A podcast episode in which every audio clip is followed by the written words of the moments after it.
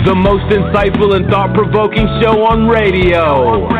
Real, unrehearsed, and impactful interviews that encourage critical thinking for finding solutions for life's experiences. Our goal is to help others be more, do more, and have more.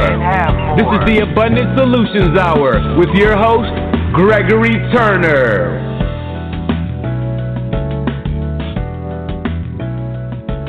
Welcome to the Abundance Solutions Hour. We are excited to have you with us. We have a wonderful show tonight, and I have a good friend of mine as our special guest, Mr. Charles Gatlin. And the reason I asked Charles to come on the show, I said, Charles, you know, we need to do a show from our perspective on the media and the current events of the things that are going on around the world. And I'm not saying that we're not represented, but I'm just saying that we're not represented well. We don't have enough African Americans in the media, on the television shows and on the news shows. You know, every morning you turn on the television, it's not us. You may see us on every now and then, but we're not on there giving our perspective. So tonight, I wanted to bring Charles in, and Charles is the type of person, whether you want to hear it or not, he's going to tell you the truth. You may not like it, but he's going to give it to you, and he's going to give it to you sometimes it's raw, but people respect him for doing that. Charles, are you there? Yes, sir. I'm here, Mr. Turner. How are you? I'm doing fine, Charles. I'm doing fine. Hey, you know, I want to jump right in tonight about the media, and I want to get your perspective. Like we said, I want to get your perspective on how you think the media is handling things around the world right now when it's impacting us. Well, right now, the media is biased in some ways against black people because we don't get a fair shake of the reporting. The only thing you see in the media for is black people. 80% of it is negative. It's rare you see positive things. When you do, it's not totally the whole story.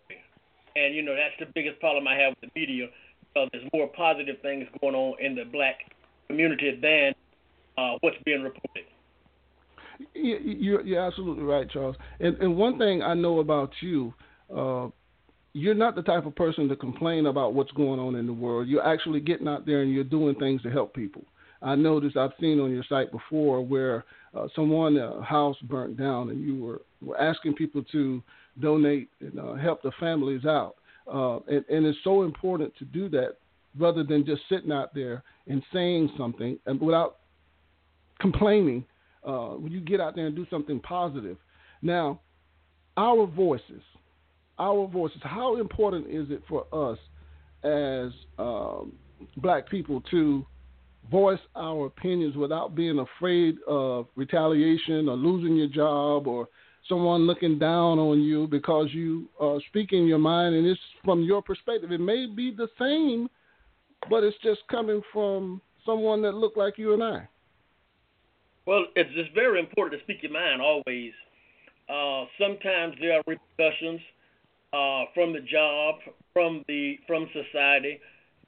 People don't want to be painted in a bad light. Sometimes people are afraid of their bosses. You know, I can't say this, I can't do this, and it's a shame, but it goes on. And people have to consider that, because our job is our livelihood. It's not like you can lose a job today and get one tomorrow like it was 30, 40 years ago.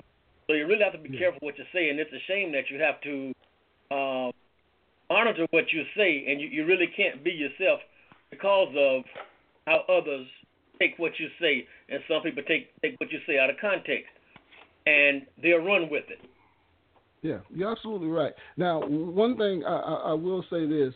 You know, people say that freedom of speech. Well, that sounds good, but there is a price behind it. There is a price. And if you're speaking your mind and the ones that don't like what you're saying, they can hold it against you and try to hold you down. But I think we can learn from children. You know, the children are rising up in this country like we've never seen before. And I have to really applaud the kids down at Parkland High School Charles, I know you've been following this story. You and I, we've talked about this several times. What do you think about the media and how they're treating children down there? Well, the media is doing what the media do, anything to get exposed. The problem I see with that is what people don't realize is Parkland High, that high school is 11% black, but they're not represented in the media that way. I mean, just looking at TV, you would think no black kids go to that school. But, I mean, the school is 11% black and it's 40% non-white. But they are not up front in the media. And what I see is you have two white kids who are saying that they can speak for the black kids. But why can't these black kids speak for themselves? That's so true. And now we've seen on the march in Washington, D.C., now we're seeing more of our people, the kids that are out there and they're speaking. And when I say our kids, I mean all kids, but I'm talking about the ones that we share the same color. And it's so wonderful to see them. They're fighting for their voices to be heard. And I don't know if you saw and followed what was going on in Washington, D.C. When they stood up and they spoke with power. And I was so proud, and I'm still proud of what they're doing right now. And I know people are saying, well, you know, these kids, they don't have a job. They don't have anything to worry about. Yes, they do. They're still being torn down in the media. They're still being attacked at school with these emails and these hate mails that they're coming in just for speaking their mind. Now, Charles, I know you have a son and a daughter. If they're speaking their mind, what would you do? Would you support them, or would you say, you know what, you might not want to say certain things. You might want to just lay low with that because of retaliation. What would you tell your kids? No, speak your mind. You have to say what you're going to say. Age is not a factor when it comes to speaking out for something that you believe in. I don't believe in holding anybody back because the kids today are the future of tomorrow. And just like we have lawmakers in Washington right now with their racist agenda, these kids who are growing up today are going to be the kids in Washington. And if something's not done, that racist agenda that's now is going to continue 20, 30 years from now. And, Charles, you're not the only one saying that.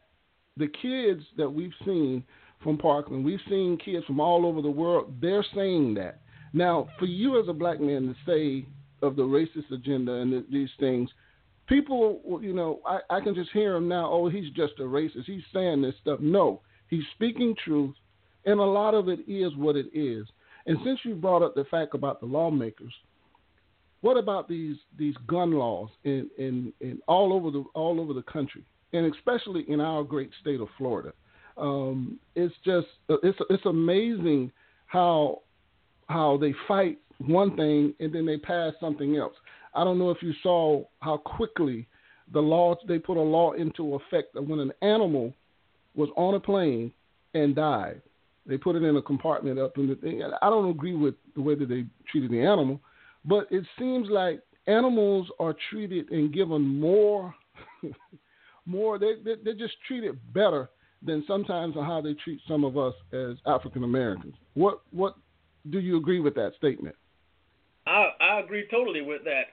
Animals do get much more respect than black people, and you can look at the police shootings, for instance.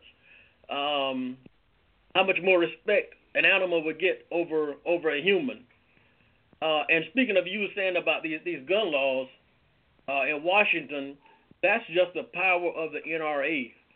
The NRA is an organization that they push for these gun laws to protect them, and they always crying about the Second Amendment. The Second Amendment wasn't written for guns today. The Second Amendment was written for guns 250 years ago. That was for a musket. It wasn't for an AR-15 or an AK-47. So, I mean, and nothing's going to change until they realize that, but you got these gun lovers and you have these people who support the NRA, and the NRA is pouring this money into campaigns more so than into the pockets of these politicians. You know, the majority of their money go into running campaigns, running ads that support these gun laws. So until these things change about where this money is going, the NRA is going to run Washington. You know, and I agree with you. And I want everyone to know, too, that, Charles, you were in the military. You're a vet. You're a veteran. Right. And you dealt with the guns that you guys had in the military. Why would anyone want with a AR-15? What I'm trying to understand that. You can't hunt with it. Why would anyone need a gun like that? An AR-15, an AK-47, an M16, those weapons were made for mass annihilation of humans. Humans only. They were made for war. They were not made for civilian life. And people who want to own these guns and shoot them and talking about how much it's recreational. What's recreational about shooting a 40, 50-round clip from an automatic or a semi-automatic a weapon? They are designed to kill a human. If you shoot a deer with an AK-47, you can't bring it home and eat it because it's torn apart. So it's no place in society for these weapons. I mean, if you want to own these weapons, go into the military while you're young. Play with them.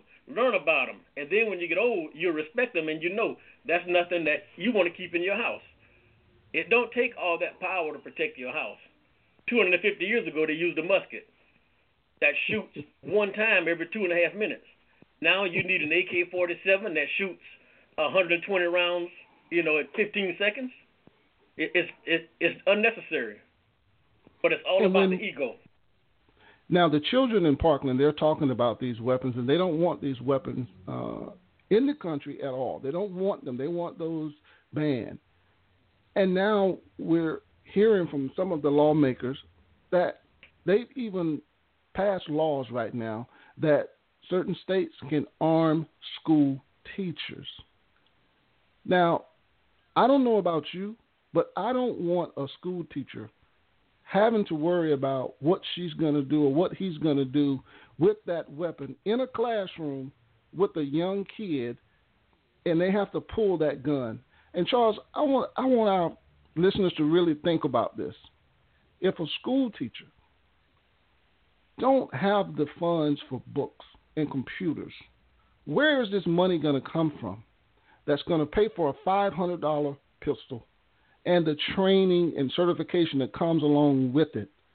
Where is that money going to come from? Where do you think that's going to come from? They're going to do like they've been doing. They're going to rob the Social Security fund and swear it's going broke.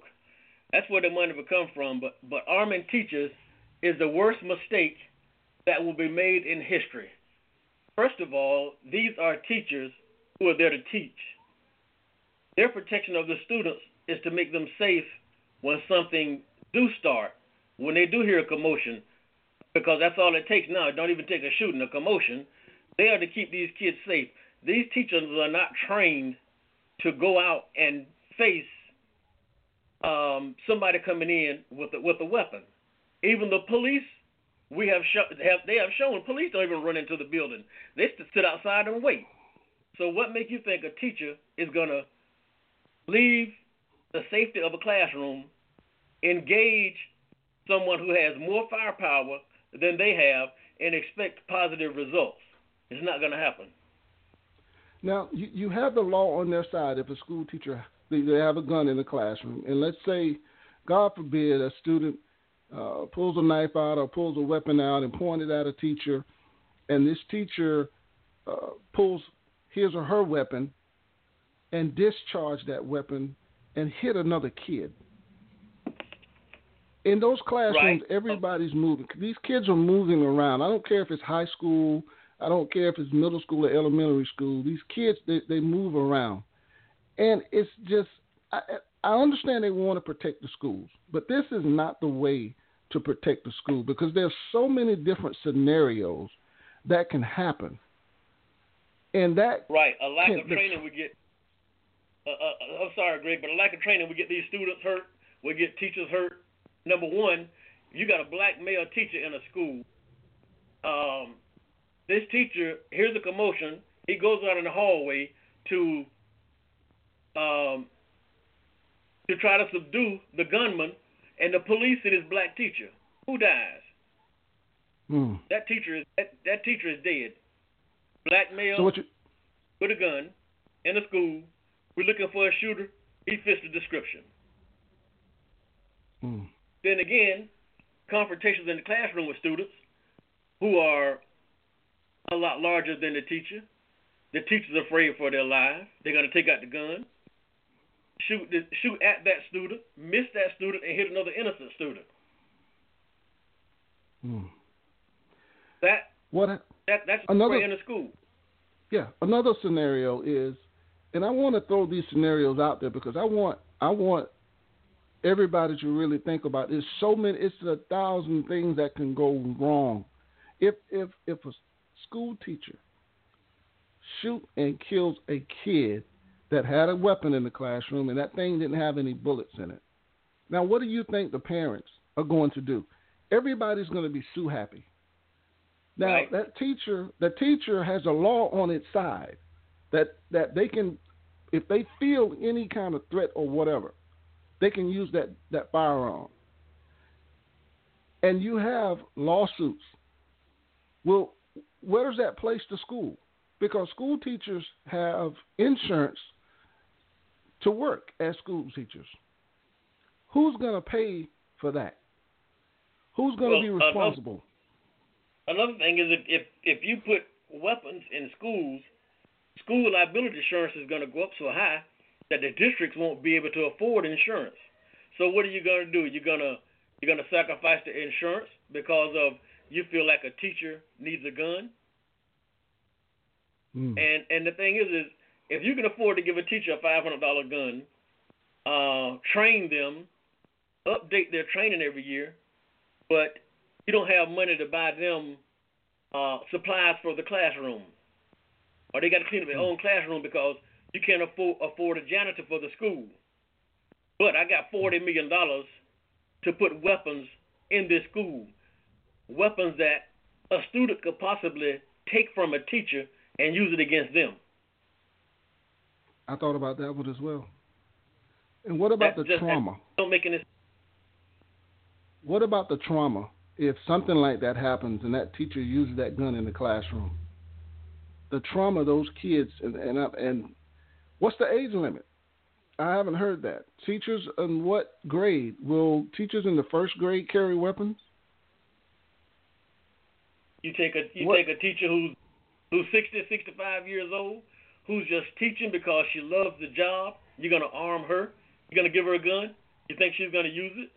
She's not even going to want to touch it. Charles, that's so important that you said that, because a lot of teachers teach because it's what they love doing. And if they're not right. gun lovers, if they're not comfortable with the gun, are you forcing them out of the job because you're saying, well, no, you have to be armed? Or are they giving them a choice? Or are they worried about the teacher in the next class with a weapon walking down the hallway, something happens, a fight breaks out, and that teacher tries to, stop the fight or whatever, and everybody's flying everywhere. Who's to say that somebody don't grab that gun? Right. You have one teacher in a confrontation, one gunshot go off, 30 teachers hear that gunshot, 30 teachers grab their weapons, run in the hallway. Now what you got on your hands? You got mass casualties from the inside. Yes. I just applaud these kids for standing up and saying what they're saying. And it seems like some of the lawmakers, not all of them, it seems like the ones that don't get it. It's just sad that they attack the children because they get it. They understand it. And they're asking some tough questions to a lot of the politicians. They're asking them tough questions. Why do you accept money from someone that don't care about us? Why are you accepting money, and you're coming to talk to us, but you're talking out the side of your neck. You're trying to do both. You're saying you don't want the gun laws this way. You want to raise the age limit on kids with, you know, buying guns or whatever. That's a good idea. But why don't you go a little bit further and just hire more vets from the military or somebody else that you do psychological testing on that you know are good? I would rather do that, somebody's trained for that, than have a teacher that you pull out of the classroom for 4 to 6 weeks or however long you're going to train them and think that that person is going to adapt to that. I think we're going to lose a lot of teachers, and I think what we'll have is a whole new different breed of teachers thinking the whole another way. But if you're going to arm a teacher and make that a part of their job, so is there any pay in there for incentive, pay for you being armed? I think it should be. You know, well, first of all, I don't think guns should be in there. But if you expect a teacher to do a second job, you got to expect to pay them, and you don't want to pay them now what they are trained to do. So you're going to give them more training and not going to pay them for it, and make their job more of a liability. And like I say, insurance companies won't touch these school districts at all, and you can't blame them. And George, it's not just the teachers that will be armed; it's saying arm school employees. So you're talking about janitors. Yeah, like it's Miss Betty in the lunchroom. Yeah, she has an AK-47, and she's going to use it on anybody coming to lunchroom, or she's going to leave her post in the cafeteria when the alert goes out. There's a shooter, and everybody is going to run to the area that the shooter was last in. And without training, I'm sure the word will go out. There's a shooter. And the gung-ho teachers will run out. Everybody got guns. There will be a mistake. Now, Charles, you have to also wonder and worry about arming coaches. Some coaches are so emotional, and they get into what they're doing. I just don't see that working. I just don't see that that's not a good idea. I just don't see that. I see that children are already suffering enough in school. You have a lot of teachers that are taking advantage of children, molesting children. What do you think will happen if you have someone that's preying on these children with a weapon? And the threat is there all the time. But see, the thing is with coaches or anybody else who's not in the profession of taking lives, handling a gun. When you handle a gun, if you pull a gun, you got to shoot somebody. If you shoot them, you got to kill them, because if not, they're coming back to get you. The thing is, if you're a teacher and you have to use a gun and you shoot somebody, are you willing to get up out of your bed the next morning to come to work like nothing ever happened? That's the question. Can you do that psychologically? Can you take somebody's life and continue your life as though nothing ever happened? And I don't think that will happen in any school system. Nowhere. Because that's not what they're there for. They're there for the love of the kids and to educate those kids. Now, if a child is in a classroom with a teacher that killed a kid, what parent would sit still and be okay with that?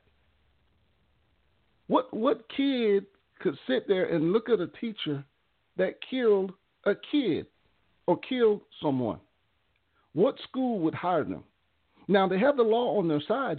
You have to really look at this thing. If you're saying that they can have a gun, they kill a kid or a student, and let's say it's justified, what school can this teacher go to and teach without everybody being up in arms? Now, is that fair to the teacher? That's going to follow that teacher everywhere that teacher goes. That teacher's career is over. But he was doing what the law said he could do. The law says that he could do this. You gave him the weapon. You made sure he had the training. And he may have done everything right. But exactly. The perception of a... Yeah, go ahead. Mentality of doing something that you don't normally do, that you did in a split second, take somebody's life. That's a lot of counseling for the teacher, yeah. For the students, but even more for the teacher, because the kids witnessed it. The teacher actually took somebody's life. That's a tough road to come back from. Even for police officers, they never live down that nightmare. And what makes you think a teacher's going to do it? It's tough. I just don't understand it. I don't understand why. We say protection. We say for safety. But we won't put the metal detectors up in certain schools because it stereotypes the school as saying that's a troubled school. It doesn't look good. So we're not going to do that. They've gone to the clear bags. If these children want to get a gun in that school, they're going to get it in there. Especially when you have a teacher with a gun. And Lord knows you have teacher-parent conferences. Will they remove the gun and lock it somewhere? Because sometimes those conferences can get heated. And what are you going to do? But, Greg, it all starts at home. That's where it starts. It starts at home before you get to school. Back when I was in school, you walk through the parking lot, you see pickup trucks with rifles in the window, gun racks. You're right. Everybody had a pocket knife, and there were no shootings. There were no stabbings. There were no cuttings because they came from wholesome families, and they were taught discipline at home. They were not taught to live on the edge. Speak your mind and don't let somebody do something. It takes a bigger man to walk away from a fight than the one to shoot. Yeah. But that's not being taught anymore. It's all about protection. But like I say, it starts at home. Teach these kids as they come up, not when they get up. You got to teach them as they come up. And then their mentality won't be, I need to go into a school and bully somebody. You push somebody long enough, yeah, they're going to come back. But if you bullied, you're looking for the person who bullied you. You're not just trying to take it out on the whole school. But you got access to these weapons. I can take this out on the whole school. And that's exactly what they do. And where are these weapons coming from? They're coming from home, from licensed gun owners, irresponsible gun owners, who don't lock these weapons up away from these kids. They feel these kids are responsible enough to be in the house with an unsecured weapon. And therefore, it should come back to the parent who left that weapon unsecured. So you're saying the parent should be charged when something like this happens? The parent should be charged. If that weapon is unsecured and that kid can go home and get that weapon and bring it back and shoot up a school, yes, that parent should be charged. It's irresponsible. Now we're talking about what's going on in the school. We're talking about school shootings. But what about these things that are happening in communities that are not involved with the schools? These things have been going on for a long time. And these things happen every day, and sometimes it doesn't make the news. It's making the news now. Yeah. Go ahead. Yeah, it's making the news now, but how long is it going to make the news? It's dying down already, and when when it dies down, it goes away, and that's what they do. They smooth it out long enough, and it goes away until the next episode happens. The next episode happens, then it comes back, and then they'll talk about, well, what we didn't do the first time. You got to take care of it now, and you don't worry about the next time. They're not prepared. All they want to do is smooth things over. That's all, especially when it comes to weapons. Now, does that bring us back to how things are portrayed in the media? Sometimes the media can talk about a change and put a smoke screen, and they'll go to another issue and blow that issue up and spend a lot of time on that when you have an issue with these children and you have an issue with gun violence all over the country. And it's just amazing how that can be downplayed and other things are talked about that makes absolutely no sense. Now, if you really look at it, let's look at it from this standpoint. There's money being made with death. I'll say that. Exactly.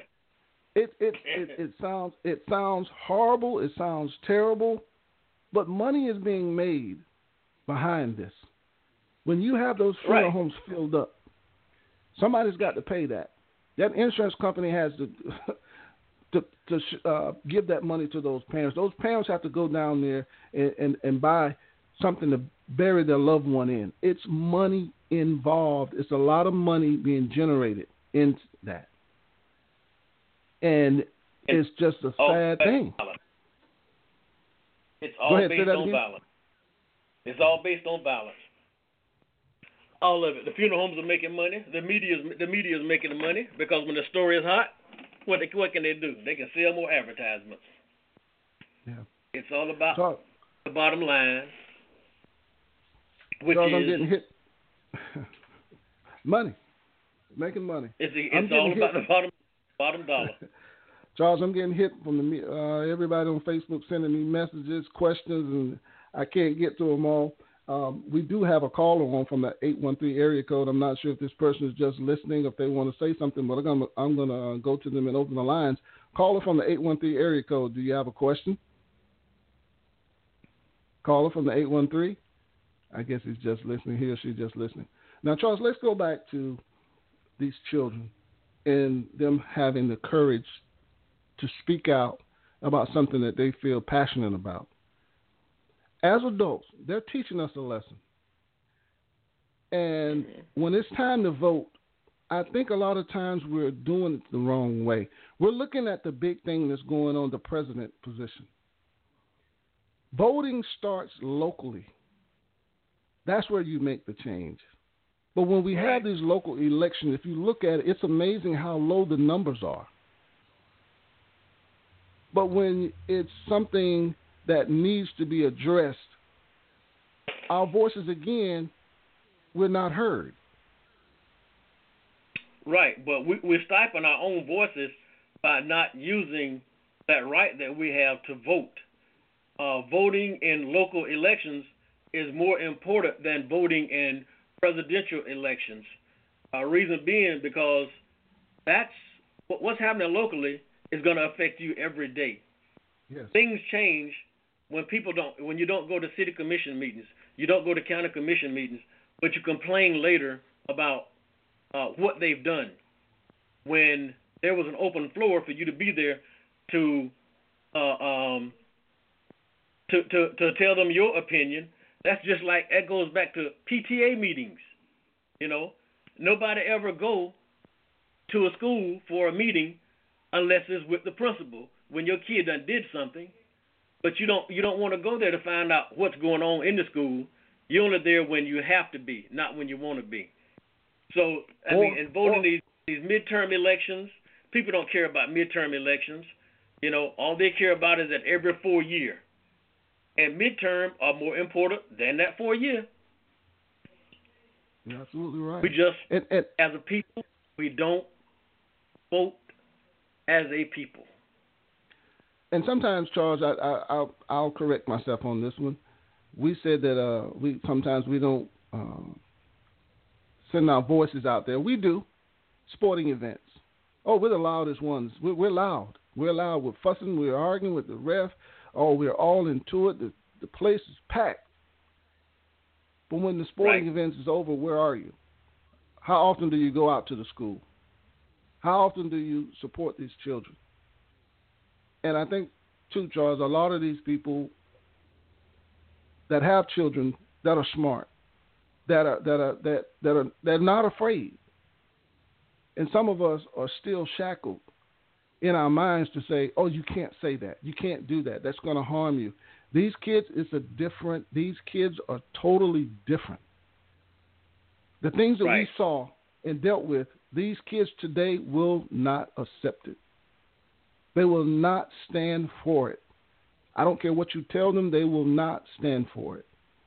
And I just love seeing these young kids. It doesn't matter what color they are. As long as you have a voice, if it's something that you believe in, I think you should be able to get up and speak your mind.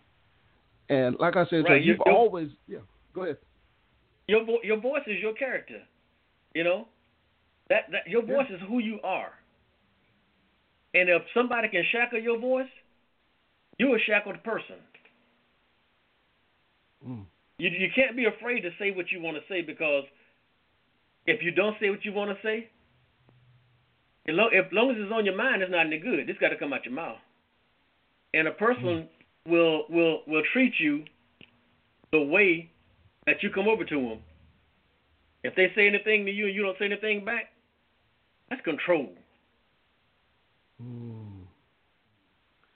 I see it all the time. I'm a life coach, and I mentor a lot of kids in the Tallahassee area, and I see it so much. And I try to talk with these kids and go into court with a lot of them. There's nobody in there. The kids, they're in the courtroom by themselves, because sometimes if it's a single parent, that person has to work. They can't take off. And I understand that a lot of times it's on the kid. But it's also, too, on the system. And right. There's a lot of mental health issues with a lot of these children, and they need this help. And that's why when it's just amazing how you can have an 18-year-old that's been going through mental counseling, but they're able to buy a weapon. I just don't understand that. They can get a weapon. At 18 years old, you shouldn't be able to buy a weapon anyhow. Yeah. What's the purpose of a handgun at 18 years old? What's the purpose of a rifle at 18 years old? Yeah, you go hunting at 18 years old, and I can understand that. But, and what do you need to pack a gun for if you know you don't have a permit? You're asking to go to jail. And all they're looking for is a way to put you in the system. Once they got you in the system, that's a seed. And they're going to water that seed every time they see you. Mm. And fruitation is called prison. And that's where they're satisfied, because that's what they're trying to fill up. They got more interest in filling up prisons than they do schools. So school will teach you not to go to prison. Once you get to prison, it's late. Yeah. I don't know if you know this, Charles, but a lot of times the data and the stats that are used, they use when a kid, they look at the third grade. They build prisons in the state of Florida based on the performance of a third grader. If you fail the third grade, they feel that the chances, and this is stats, it's not what they feel. Let me correct myself. These are stats. Third grade. It is absolutely true. But instead of building the prisons, based on what these kids, how they go forward or go backwards in the third grade, if they fail the third grade, stats shows that these kids are prone to go to jail or prison. I don't know, it may sound crazy to you, but I say let's reverse that. You're talking about a third grader. You're already giving up on this kid. This kid is just in the third grade. Let's not build prisons. Let's build programs. Put things in place to deter or change this kid or to help this kid. Let's give them all the help that they can get. All this money building these bed spaces to fill these prisons and private prisons and making all this money. Let's put that money out there to help these kids, to make a difference, to change them. And, Charles, I like the fact that you're in the community doing things, and it's just amazing to me how we can just throw these children away and not care about them. But we still say that they have a right to carry a weapon. Now, it's okay for a kid to carry a weapon, but they can't vote. They have to be a certain age to vote. Now look at this, Greg.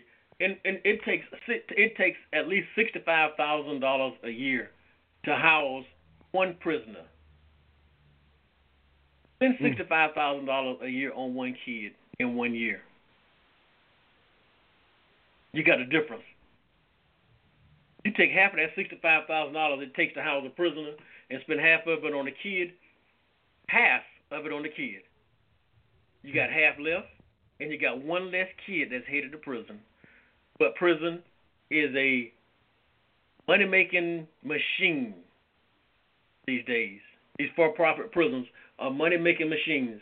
And the thing is they are going to keep filling them up because you have lobbyists who are pumping money into lawmakers who are passing these laws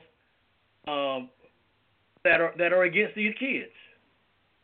So as long as these kids are handcuffed by these laws, and then you go to prison and you stay there 3 or 4 years, you get out. In Florida, your rights are not automatically restored, which is the biggest crock in the world. If you said I did my debt to society and I'm out, I should have a chance to start over in society.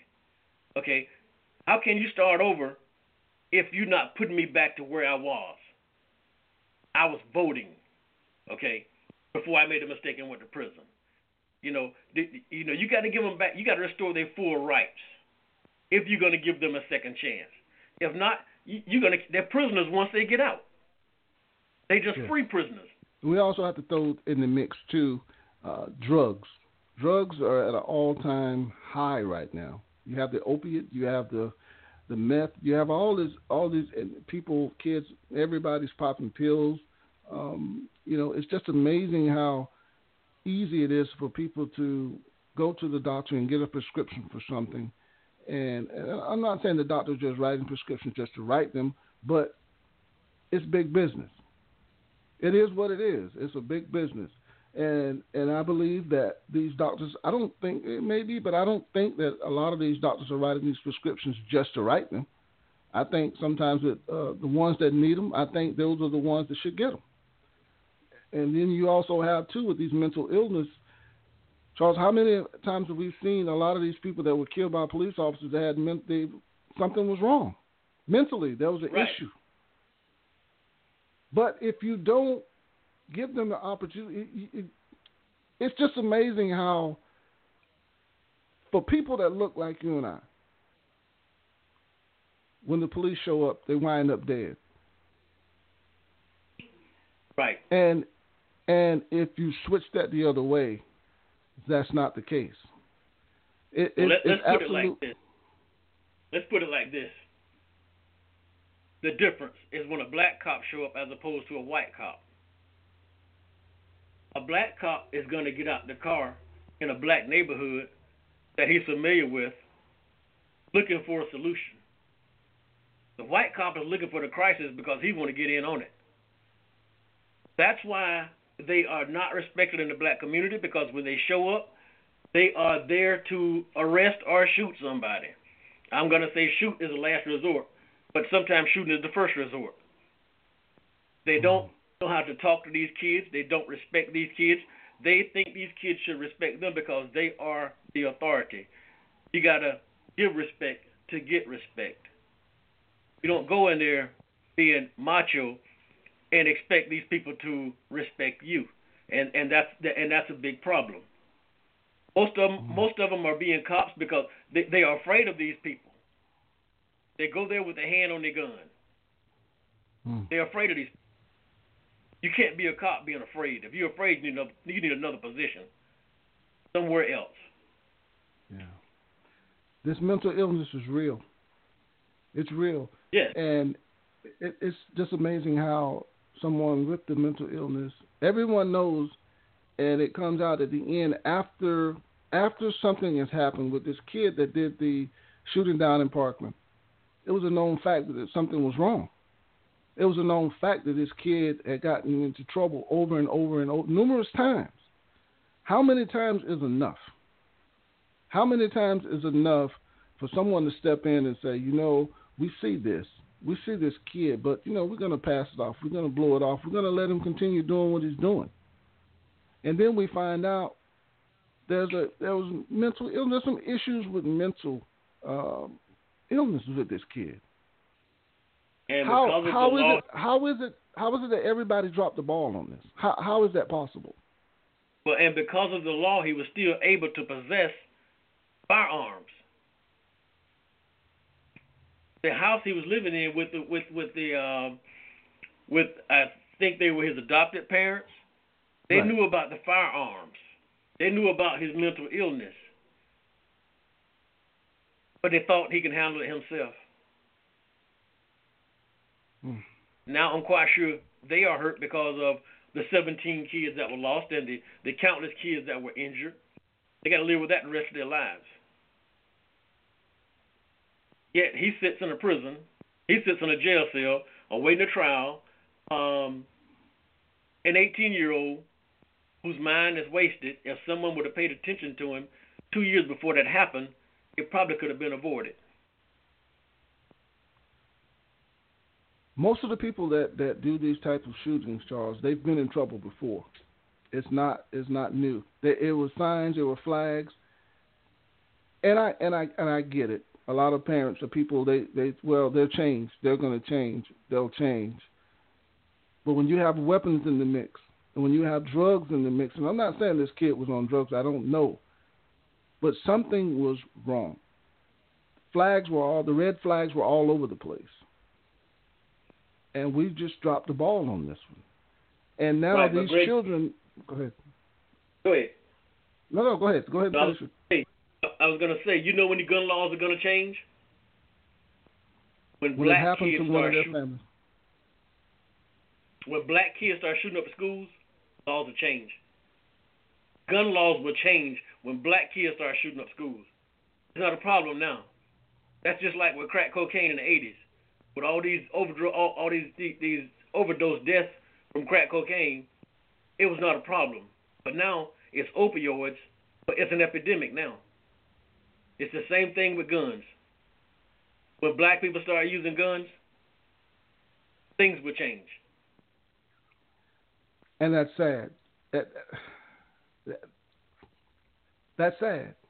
That's all I can say. Reality. And that's real. Yeah. And that's real. God, and I hope that never happens. I pray every day that nothing like this ever happens again, but guess what? It's going to happen. It's going to happen. It's happening. It's happening on the jobs. It's happening at the schools. It's happening, I mean, people in shopping centers. It's just, I don't understand why this is happening, but I hear what I hear. I talk with children. I talk with kids. I talk with guys in the jails and the prisons all the time. Drugs, mental illnesses is number two things that's what they always tell me. And that's what's got to be. And you got to get them help when they're in prison. A prison is not rehabilitation. It's a lockup facility. They don't rehabilitate anybody. I mean, if a guy gets sentenced to 2 years in prison for something mentally that he can be helped on, he should be in some kind of treatment program for those 2 years that he's in there to make him a better person when he get out, so he won't come back unless the factor is we need you to come back because we need those $65,000, $70,000 a year that we're gonna get to keep you here. We need you to come back. See, they need prisoners, but we gotta find a way to stop that pipeline. We gotta stop that pipeline. Yes. If you're just joining us, you're listening to the Abundant Solutions Hour, and our guest tonight he's telling it like it is Charles Gatlin. And Charles, you know I couldn't go through the entire show without bringing up the Olympic gold medalist Justin Gatlin. I'm getting hits. Everybody's asking me, ask him about Justin. We're talking serious talk, and I'm not saying Justin is not serious talk. They're worrying about Justin. They want to know what Justin is doing. Where is Justin? When is he running again? Is he going to retire? I can't read all the questions. How's Justin doing? Justin's doing fine. I was with him last week down at the Florida Relays. He ran at the Florida Relays. He's going to run a full season this year. Season starts next month. He's just as fast as he is this year as he was last year. He just runs smarter. But it's going to be an interesting year. He say he's ready, and he's going to continue to give the people what they want. Now, let's let the listeners know, who is Justin to you? Justin is my cousin. Me and his dad are first cousins. Mm-hmm. He, well, I tell you what. Justin, there's a documentary on Justin. You probably can find it on Amazon. As a matter of fact, I know it is on Amazon. It's about an hour and a half long. It's a great one. It's The Life and Times of Justin Gatlin. You will really enjoy it. It will tell you about his whole career, from high school up through the drug scandals, up from coming back from the scandal to him capping it off with a world championship last year. He's a good example. He's a good example for a lot of our children to follow. And I talk about Justin all the time, and it's just, I remember I met Justin. He came down one time to one of our family's homecoming, and I met him, and he's a really nice guy. Yeah. He's nothing like you now. He don't act like you at all. But he's a Justin's real quiet. All right. Hopefully, I was able to ask the question that I'm getting hit with. I'm also getting hit with now too. They're talking about that you being a veteran. How do you feel about what's going on in the world with Russia, military, and all of this stuff about Syria? There may be strikes and might not be strikes. And what's your take? I feel like that's only a ploy by the president trying to get around the scandals that he's in right now. I don't think he's going to attack Syria with the threat of Russia. And as far as the president saying that we want to build the military up to be the biggest and strongest it's ever been, our military has always been the biggest, the baddest, and the strongest in the world. So that's just a smokescreen from getting around the scandals that he's involved in. Anything to get you off of him, he'll do it. I don't think there's going to be a war, but if there is a war, it's only because he needed for re-election. I hope that doesn't happen. And Charles, when we send our people out in harm's way with these wars and things that are going on in the world, it affects so many families and children, and it's just I give all the props in the world to those that serve and those that did serve. It's just it's an amazing opportunity to defend the country. You're standing for what you believe, and you're taking orders and you're doing what you're told. And I know, Charles, I just want you to touch on it. When you were in the military, was it anything like it is now from what you're seeing in the media? Is it anything with the stress and the talks of wars and nuclear bombs and all of this stuff? Did you hear that when you were in the military? Well, yeah, you always hear stuff like that, but, the threat of war was never serious then. I just think now it's just a political thing, and the sad part about it is those politicians up in Washington, those who declare war, sending people's loved ones to war, they do not have a child in any branch of the military, not even the Salvation Army, that's going to a war. So they're comfortable sending your child to a war, but because theirs are not involved. The president has two kids right now, two adult sons, who qualify for the draft. Let's draft him and see where he go to war then.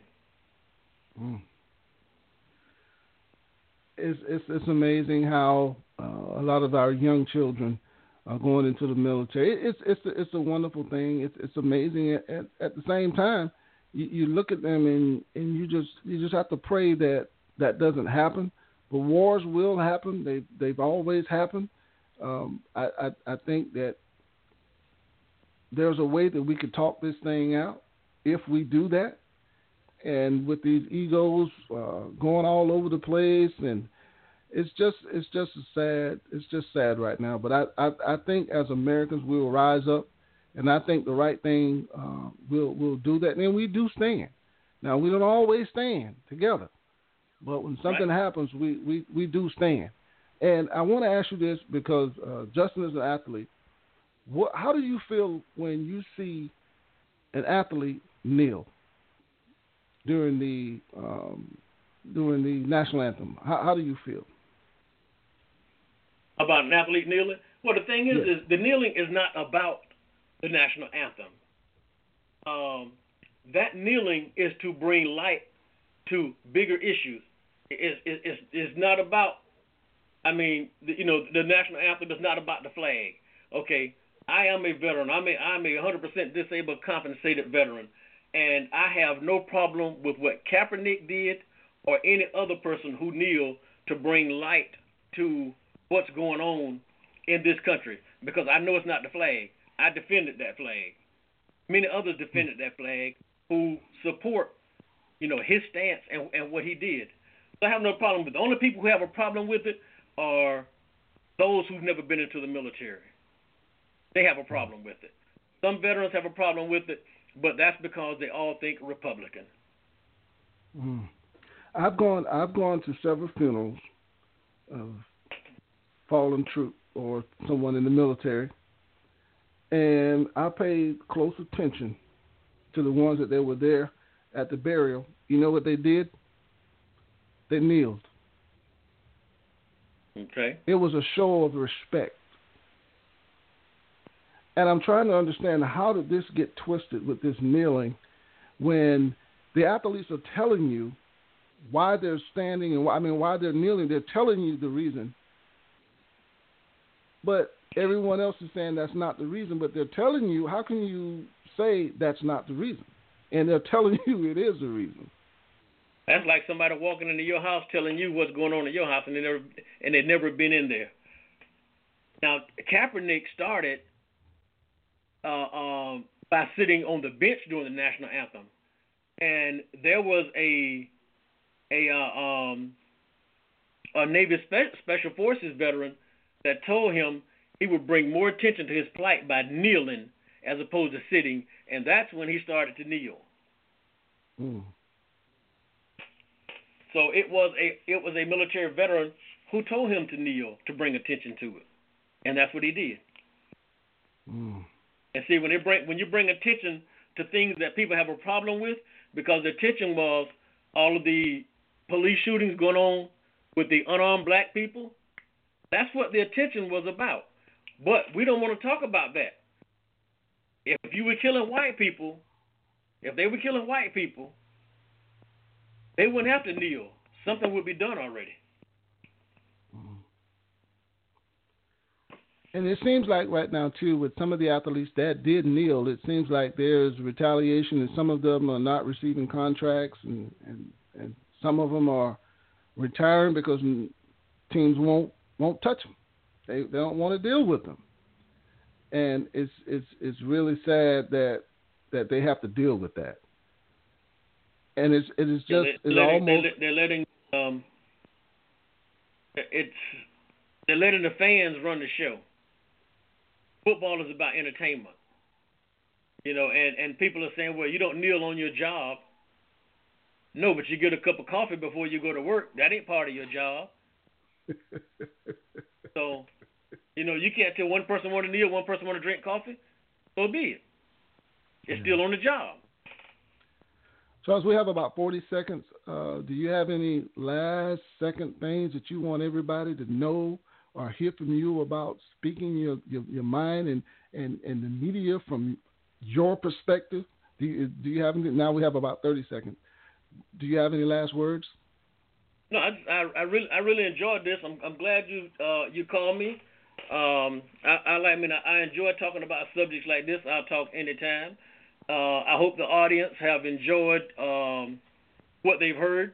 They have any questions? You know how to find me. I'm here. I'm open for anybody. But I had a great time. I hope you invite me back again. Yes, sir. And thank you. And thank you, listeners, for listening to us. God bless and good night.